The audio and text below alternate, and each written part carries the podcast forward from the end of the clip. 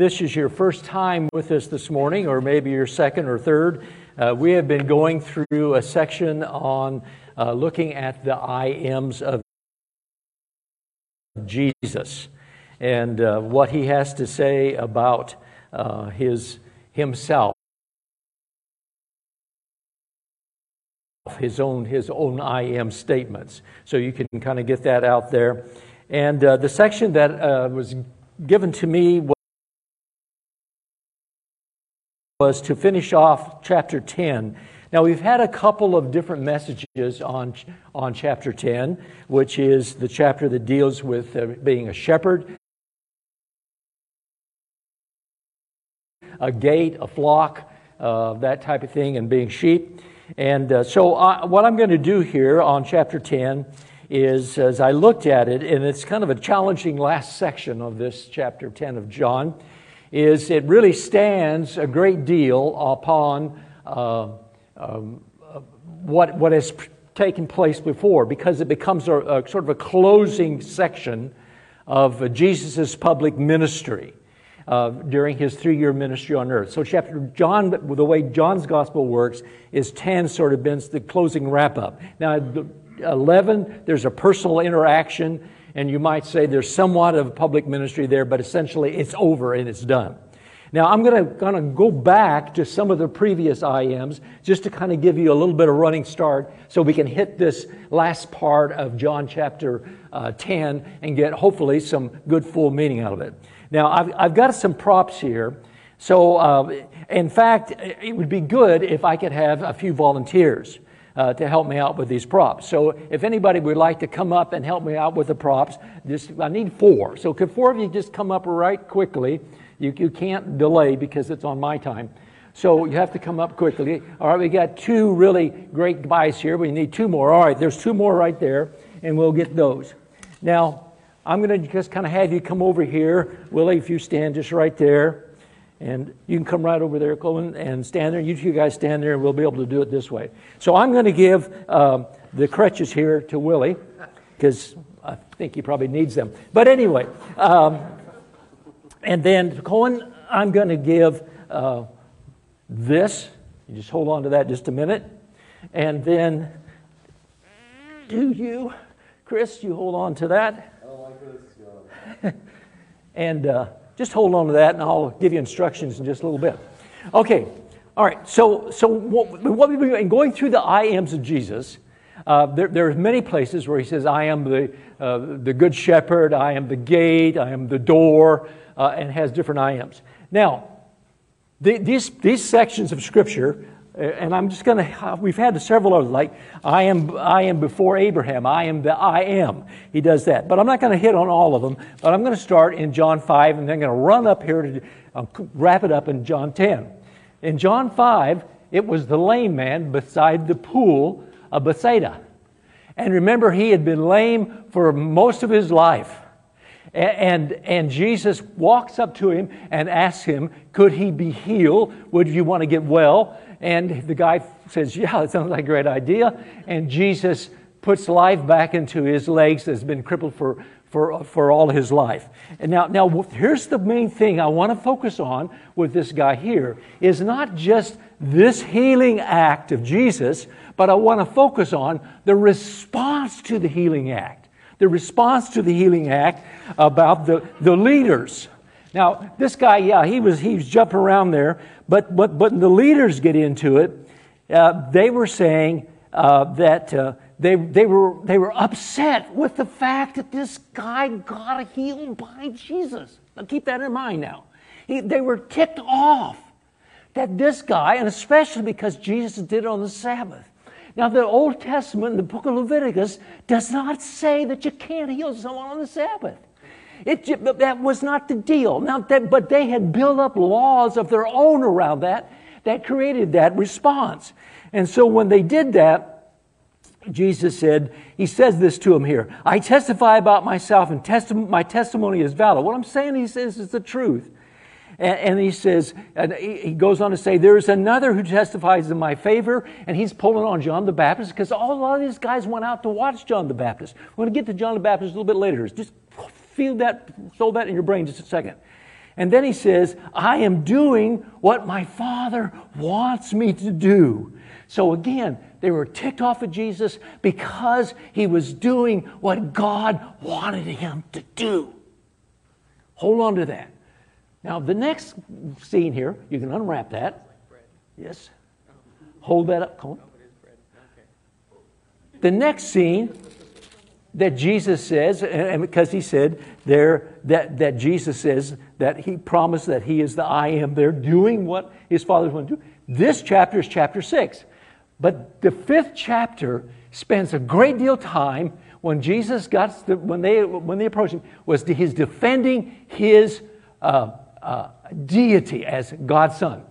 When he gets to this chapter, this is John, the sixth chapter, and in John 6, he feeds 5,000. Now, this between there and here, as you get about here, this is about the end, and is the end of the second year of Christ's ministry. And when and so when Jesus provides the bread, they respond, they, he, they get fed, they get the fish and all that. The next day, when they come, they go looking for Jesus, and Jesus says, What are you, what, what are you here for? And they say, Bread. They want more bread. And then Jesus responds by saying, uh, No bread today. no bread today. And he says, I do, he says, the work I do, he says, don't work for the food that spoils, but the food that endures to eternal life, and for which the Son of Man will give you on him, the God the Father has placed his seal, improving seal. So the whole deal here, and, and so what's the response because they didn't get any bread the next day? They were ticked off. Now, the people that were ticked off here were the leaders of Jerusalem, and they were Jewish leaders in Jerusalem. They were the religious crowd. But when you get to this crowd of people in the thousands, they were ticked off at Jesus even though they provided food for him. They didn't like him either. In fact, at this juncture, if you were taking a, a, a, poll of his popularity, the poll would go just like this. And it goes just like this to the cross.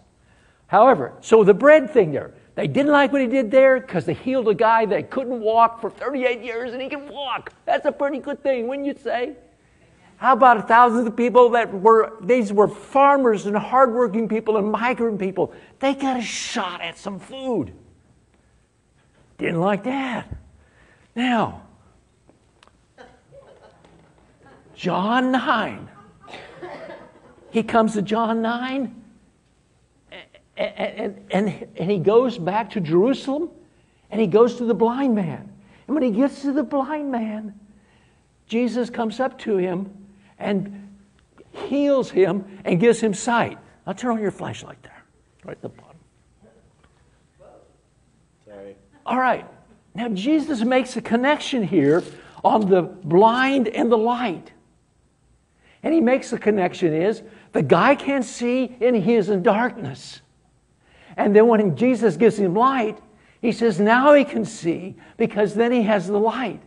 But then Jesus pushes a few more buttons. And he says to the, to the, to the leadership of Jerusalem, he said, he says, For I have come into this world so that the blind will see, and those who see will become blind. Some Pharisees who were with him heard him say this and asked, what are we blind to? And Jesus says, if you were blind, you would not be guilty of sin. But now that you claim you can see, your guilt remains. There's nothing as tragic as a person that refuses to see the truth. I'm going to tell you right now, and you know this to be true, you know a lot of people who refuse to deal with the truth in their lives, right?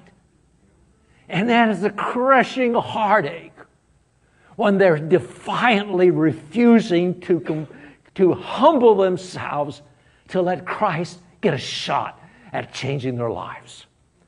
And even for those who wouldn't even open up their heart to Christ, they would, the heart that is closed to say, I know it all. Don't give me the facts.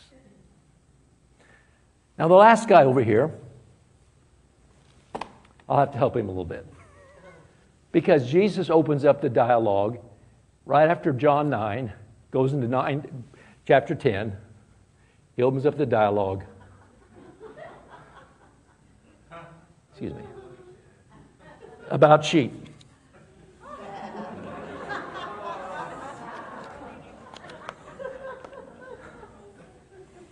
There you go. All right. He opens up the dialogue about sheep. Now, when this blind man finally came to Jesus, Jesus personally sought him out. And, and he said, Jesus says, do you, do you believe in the Son of Man? Which is God's, Jesus' favorite expression himself. And the blind man says, I don't know him.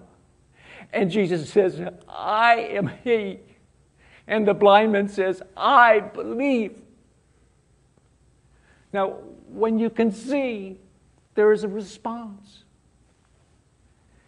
And then Jesus turns, and then they throw him out.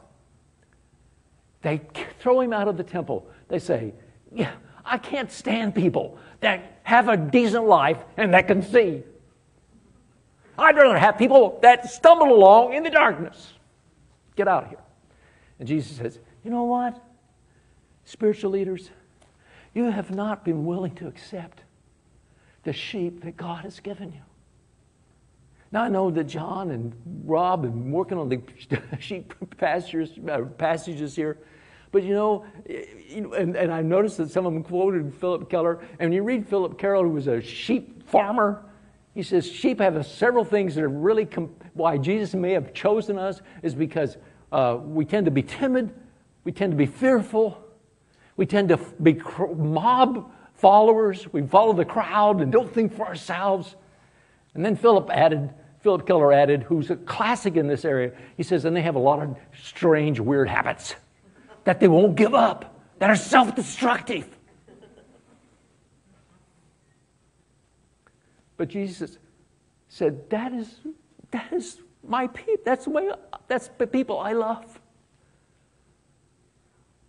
Then we get to, and, and as he unfolds chapter 10, he gives us a long discussion on being the sheepfold. And that's where he says, I am the gate, I am the good shepherd.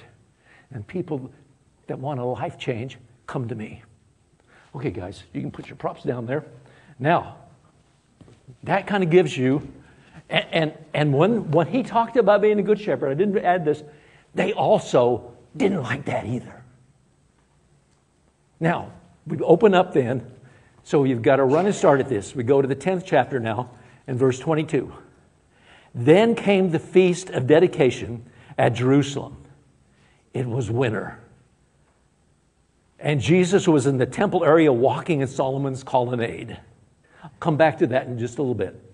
The Jews gathered around him, saying, How long will you keep us in suspense? If you are the Christ, tell us plainly.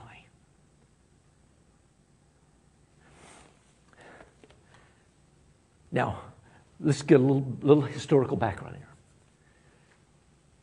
All these events, the lame man, the, the bread, especially the, the, the, the, the blind man and the sheep discussion.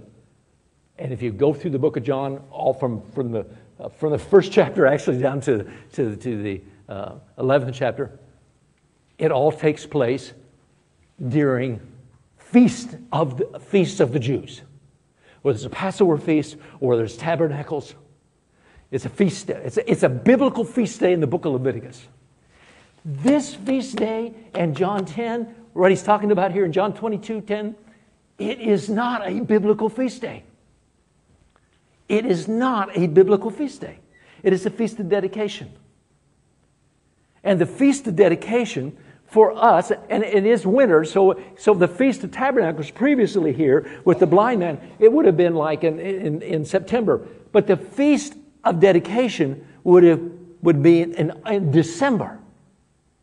Now, the Feast of Dedication in December is what the Jewish holiday today is, is Hanukkah. And so Hanukkah, although it was a, a, a traditional uh, holiday set apart by the Jews, but it was never recognized in the, in the Old Testament.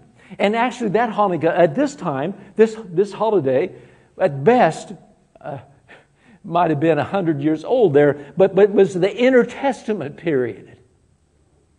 And, it, and the big name around Hanukkah, occasionally you'll hear it, maybe, if, maybe not in this section of our country, but you get back in New York streets and different places back east, you'll hear that uh, Judas Maccabeus, who became the great Jewish leader that led the revolt against Antiochus Epiphanes, who was a Syrian, who took one of those pigs like we had last night and slaughtered it on the Jewish altar.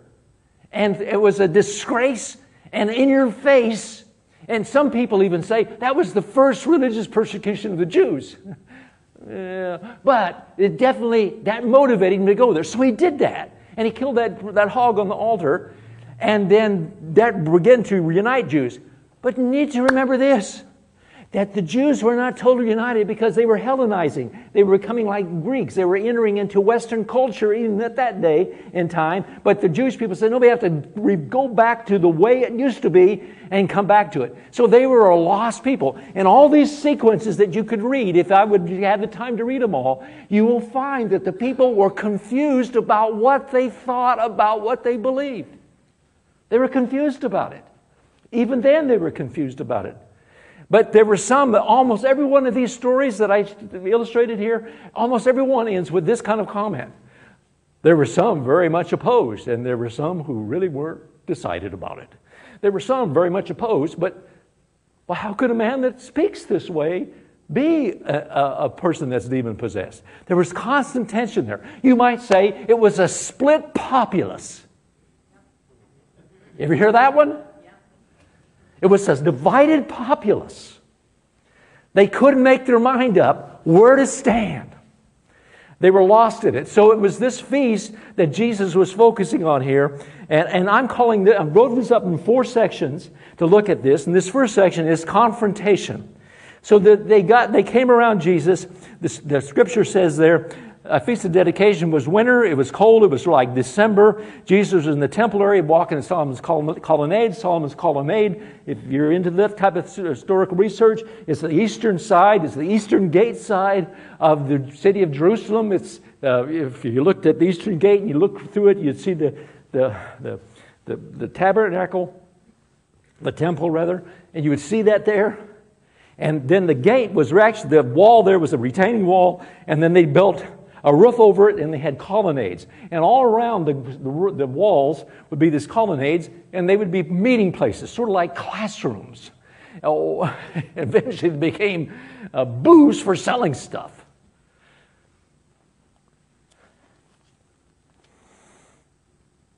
And so the Jews got together and they circled around him. They gathered around him. The word gather around is a word that is used. It's one word there, gather around, is one word in Greek, and it means like, uh, um, like wolves circling prey, or like a schoolyard bully getting ready to put somebody down. So they're circling around Jesus, setting him up. And of course, the question comes the Jews gather around him and say, How long will you keep in suspense? The, the suspense word here is holding our breath, holding our breath. And it says, if you are the Christ, plainly tell us. That becomes a very important thing. Now, in every one of these sequences of these illustrations here, they were always contending, you claim to have connections with God, and I don't like it because you're healing people.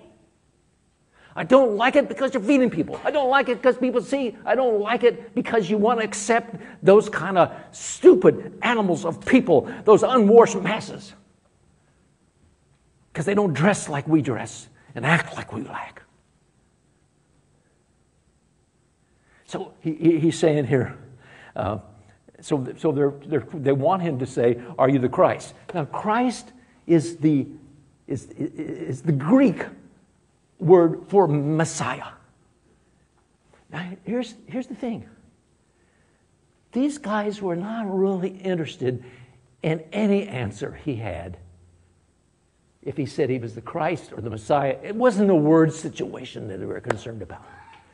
The thing is, the popular readings during this period of time were apocryphal, apocryphal literature of Judas Maccabeus. And the thing is that they really wanted from Jesus was not someone to mess up their temple organization. They didn't want to mess up the, the corruption within the Jewish hierarchy. They wanted to hold on to that, but they also wanted to get rid of the Romans. And Jesus had followings of people. And you know what people do if they know someone has a following in any country. They will coax that person as much as possible to be a part of them because they want the trade off of that person's name. I used to, my younger uh, wandering years, I worked with political campaigns. And this campaign I worked with had put a congressman in Congress, and I got to sit around the table of all the wealthy people in the community figuring out how to plan this strategy. And they would talk about, well, this person could give us this, and we gave him this, and gave him this. And then one person said, no, we can't use his name because his name is bad right now in the community, and it wouldn't look good, so we can't use his money unless he gets a better look. Then if he gets a better look, then we use his money. Not a lot has changed here. But the idea here in this confrontation is it's, it's nothing really new. But remember that Jesus, when he finished with this blind man and this, this discussion on the sheep, we don't know for sure, but between verses, let's say, verses uh, 21 and 22 in your Bible, you can put in there almost two to three months. So he's come back. He's come back to a feast that is not in the Bible to work with this group of people. He's come back to put himself in a situation of tremendous personal risk to life and limb to reach a heart of these people. And, and now you've got to ask yourself they didn't, like I said, they don't really care what his answer was as long as it was the answer they wanted.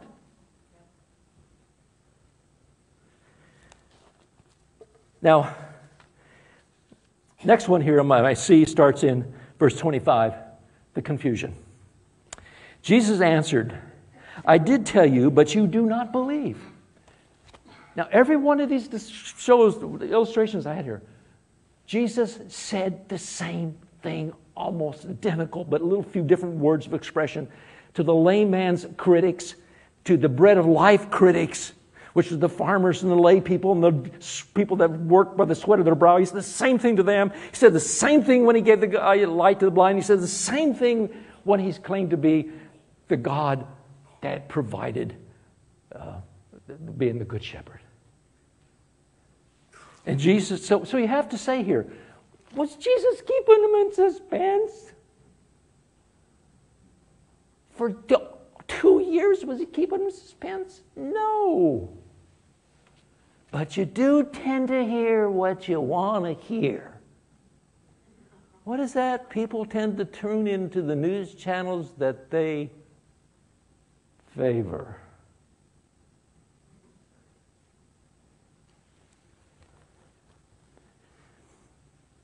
The miracles I do in my Father's name speak for me. Same line. But you do not believe me because you are not my sheep. My sheep. How do you get to be Jesus' sheep? Listen to my voice. And some of the uprisings and the Palestinian uprisings and back in the late 80s, uh, the Bethlehem was not paying its taxes to Israel. And the Israeli soldiers went down and they tried to figure out how do I collect taxes. And one of the generals, or one general, but one of the officers said, gather up all the sheep, and put them in a public pen, and take all the sheep away from them. Pretty soon they'll want to pay their taxes. Well, then he realized he had all these people's sheep hundreds of people's sheep from different flocks. And then when they started paying their taxes, people would come up and say, I want my sheep back. And he'd thought, oh my goodness, how am I going to figure out whose sheep belongs to who? A Palestinian woman came up and said, I want my sheep back. And, and he said, I can't, I don't know, just uh, how many did you have? How do I know that you had? she said, oh, that's easy. She's my son's a shepherd. She called over her son. His son picked up a pipe, flute, started playing a very simple tune.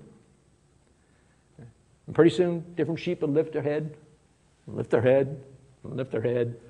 He'd turn around, walking down the street. Soldiers open the gate. 25 sheep follow.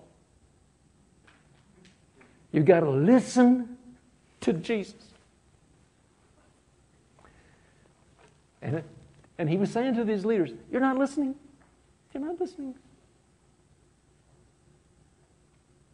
For years, you have not been listening. But, but remember, he's connected this with miraculous signs, John calls them.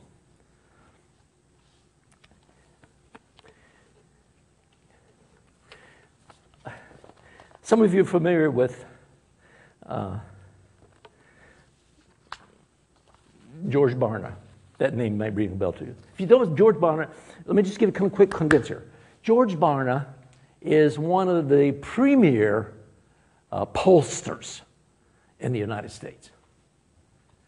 And, and he's worked with major firms.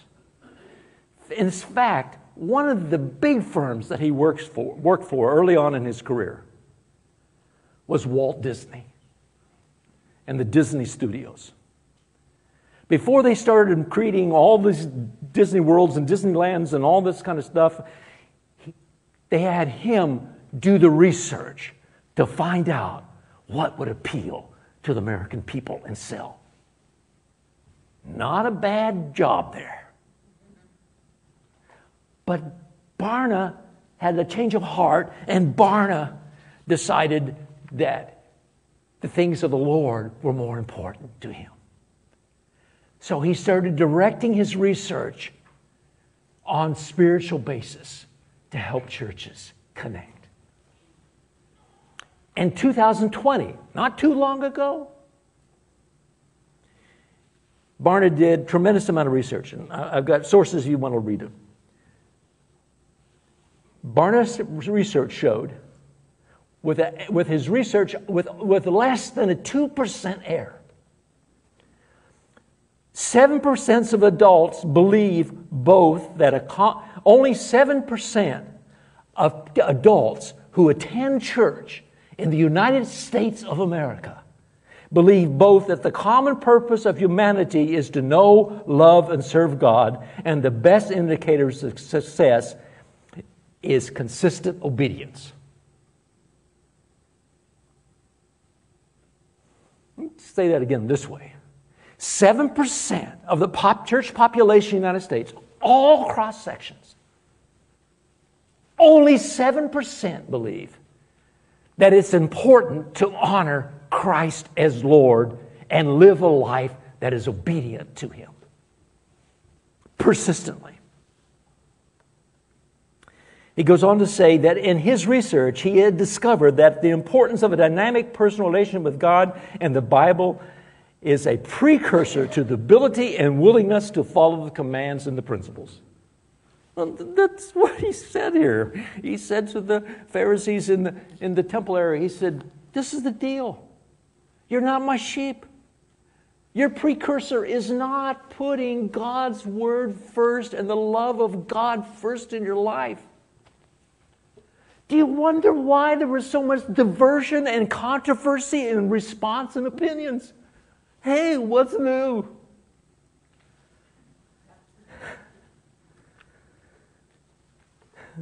When you look at some of the other research, it is unbelievable.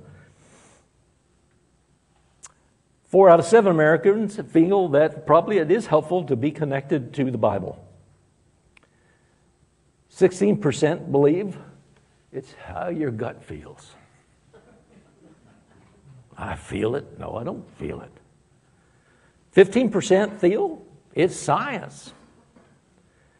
5% feel tradition. 4% uh, do not feel that there's, uh, do, and, oh, 4% say, well, it's what the whole group, if the whole group agrees on it, that's right. And 5% say there's no such thing as truth, and 13% say, I don't have a clue there is such a thing as truth at all. Uh, it may be out there, but I don't know anything about it. Barna goes on to say that millions of Americans misinterpret obedience to God to mean a life of limits, misery, and monotony. Yet those who pursue godly obedience report just the opposite. Barna continued. In fact, they are more likely to experience the very outcome that most people are unsuccessfully pursuing through self reliance and self righteousness. That's what the Pharisees are pursuing. Was self righteousness would not bring them the fullness of their heart and their life. Self righteousness means it's a it's you you create your own picture of yourself, and it is not the biblical picture of coming to Christ.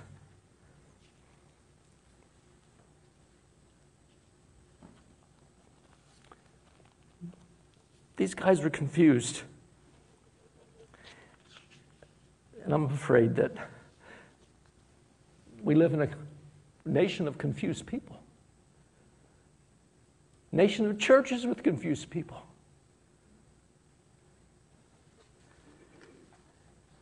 Now, here's the challenge.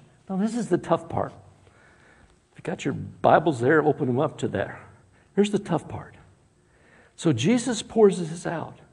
He says, My sheep, verse 27, my sheep listen to my voice. They know me. They follow me. See, see, if you know Jesus, you follow. Doesn't mean you sit, do nothing. These are present active verbs.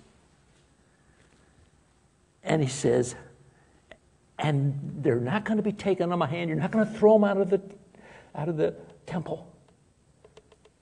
I mean, Folks, has the pandemic told us anything in this nation? Being alone and separated is not good. And what about the drug rate? Lone and separated, the drug rate booming. Divorce rate booming because you can't stand the people that you have to be quarantined with. You can't stand your wife. You can't stand your husband. You can't stand your kids. Barna says his research shows that the people that have a relationship with the shepherd are the people that find out how to live and get the full deal meal and enjoy it. But here's the challenge. Okay, round this down. So he finishes that. Now that's a pretty much a shot in the gut. Verse 33, 31. And again the Jews picked up stones to stone him. Do you know how many times in these incidents that I showed you they picked up stones to stone him?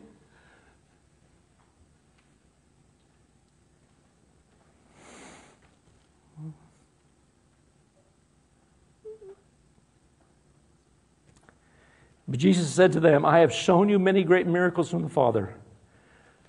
Which of these do you stone me for? Now, I tell you, that takes a lot of grit when you're surrounded by a bunch of bullies to say, okay, I'm not surprised about the stones in your hand, but wait before you throw the stones, what is it that ticked you off? Just want you to be clear on when you're getting ready to hurl that stone. I want to know what's bugging you. That's a good question we all need to ask ourselves when we struggle with Jesus, isn't it? What is it? Have you ever felt yourself pushing Jesus back? Come on.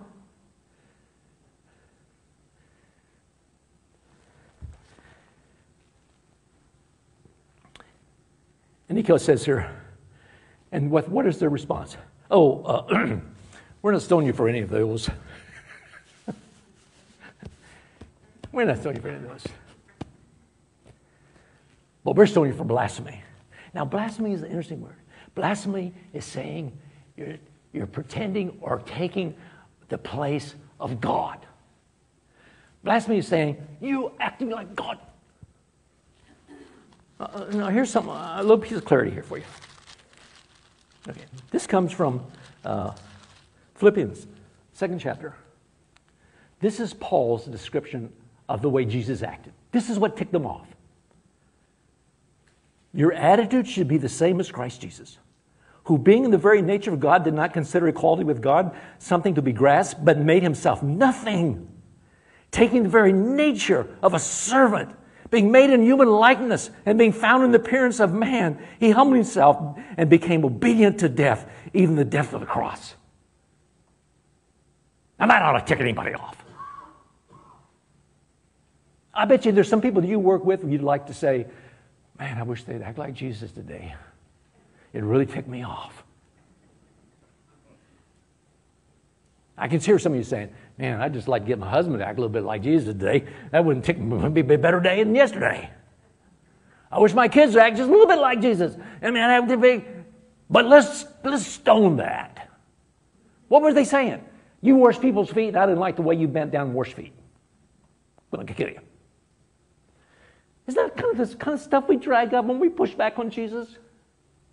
We push back on the Word of God. We push back on God's truth. We always can find, nitpick something that just didn't quite suit us. Because there's no humility in us. There's no following a shepherd in us. There's no obedience in us.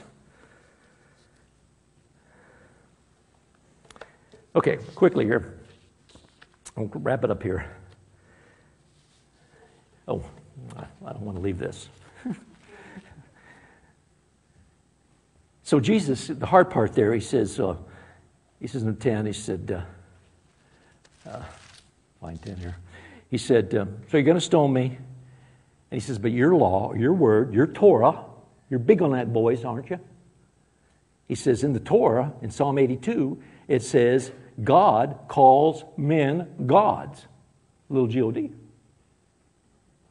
And you can see, now I can't believe anybody, getting ready to be stoned, say, let me see, there's a verse in Psalm 82, verse 6, that I think would apply to you right now. Woo! And, and it says, and the, gods that's used there, he's talking about the lesser gods. Not, not gods, gods like in Greek mythology, but he's calling them judges, rulers. You can apply that to Moses. You can apply that to David. You can apply that scripture to Solomon. Now, what day is it that he's in the temple area? Hanukkah. To what great religious person in the Bible they're honoring? Judas Maccabees. Not in the Bible. So they can say, we're going to put this application of Scripture on Judas Maccabees, but we're going to stone you because you are teaching people to live a decent life. The resistance of Christianity in our nation is so strange, isn't it?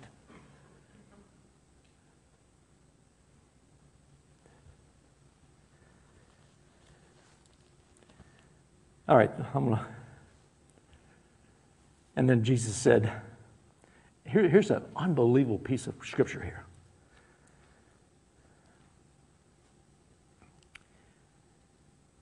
Jesus says, well, Then why do you accuse me of blasphemy? Because I said I am the God's Son. Is that really? I am God's Son? That, that's really ticked you off, didn't it? Do not believe me. Here, listen to that. Listen to that. Do not believe me unless I do what my Father does. Look at the evidence. You won't listen to my words. I, and, and so he's saying, Do not believe me unless I do what my Father does. But if I do it, the works of God, even though you do not believe me, believe the miracles that, you that you may know and understand that the Father is in me and I am in the Father. Let me read that again. That you may know and understand. That's a tricky little verse there. The tricky part of that verse is know and understand are the same words. Except the tense endings on the difference are different, a little slightly different. And the idea here is okay, okay, Jesus is saying something that you've heard this. You've heard people argue against you on this. I can't, I can't believe that Jesus is the only way. I can't believe that these Christians are saying that Jesus is the, the place that the world ought to pivot around. I can't believe that. That's a little hard for me to believe. I'm not really opposed that Jesus gives people life. I'm not opposed that give people motivation to get off addiction. I'm not opposed to that. But I'm just opposed to the fact that a little Jew from Nazareth could have anything to do with my life that I ought to give him homage to. Jesus says, I got it. I understand that. He's, he's a Jew looking at Jews. They're standing there and they're in a sweat and he's in a sweat. And he said, I know it doesn't, I don't look like God. There's none of that touched by an angel glow of hair. There's none of that there. There's just rocks in people's hands. You got the picture? Jesus says, I know that this is a tough thing for you. I know there's some tough things you got to think in your head. So if I, you don't, I don't worry about what I said. If I'm being hung up that the God could be in the flesh, sweating here and talking to you and pleading with you in the darkness of Solomon's colonnade, I'm telling you right now, all you got to do is just check out how it changes people's lives.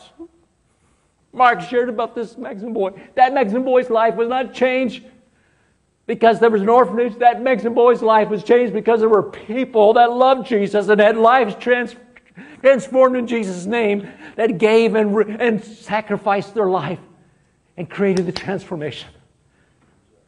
There's some of you right now, if you weren't so sheepy, you could get up and give a testimony of how Christ changed you.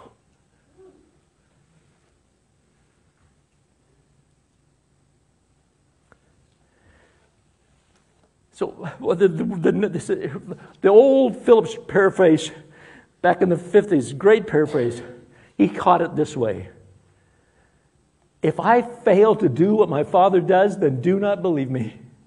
But if I do, even though you have no faith in me personally, then believe in the things I do. Then you may come to know, and then he uses the other know, he translated the English word, and realize that the Father's in me and, the, and I am in the Father. He's saying, Can we think this through? Can we think it through?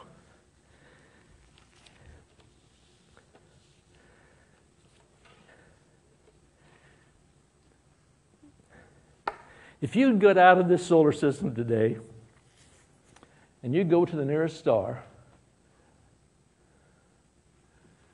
uh, Alpha Centauri,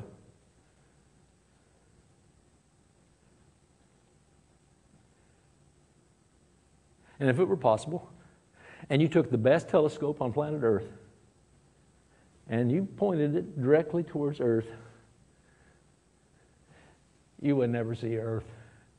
Sorry. Never see you. I don't want to really bust your bubble. We're not just a speck on the solar system. You couldn't even see. Just that's our closest nearest star, which is far bigger than our present star. And he's saying, I'm the good shepherd. I'd like to get close to you. And I'd like you to get close to me. So we could have a life together. And it'll be the best life that you'll ever live whether you're in the farm country and just needing a piece of bread, or you're in the wealthy Jerusalem, there's something for you. Let's pray together.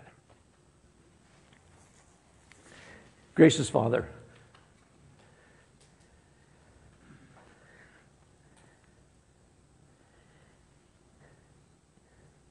it's so difficult for us to follow you. It's such a difficult challenge, Lord, to get ourselves out of the way of this.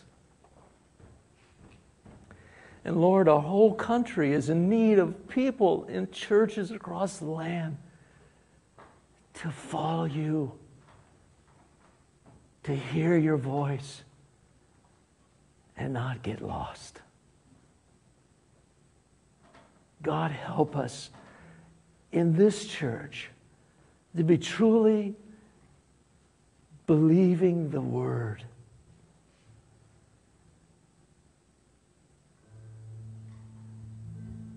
In Jesus' name, amen.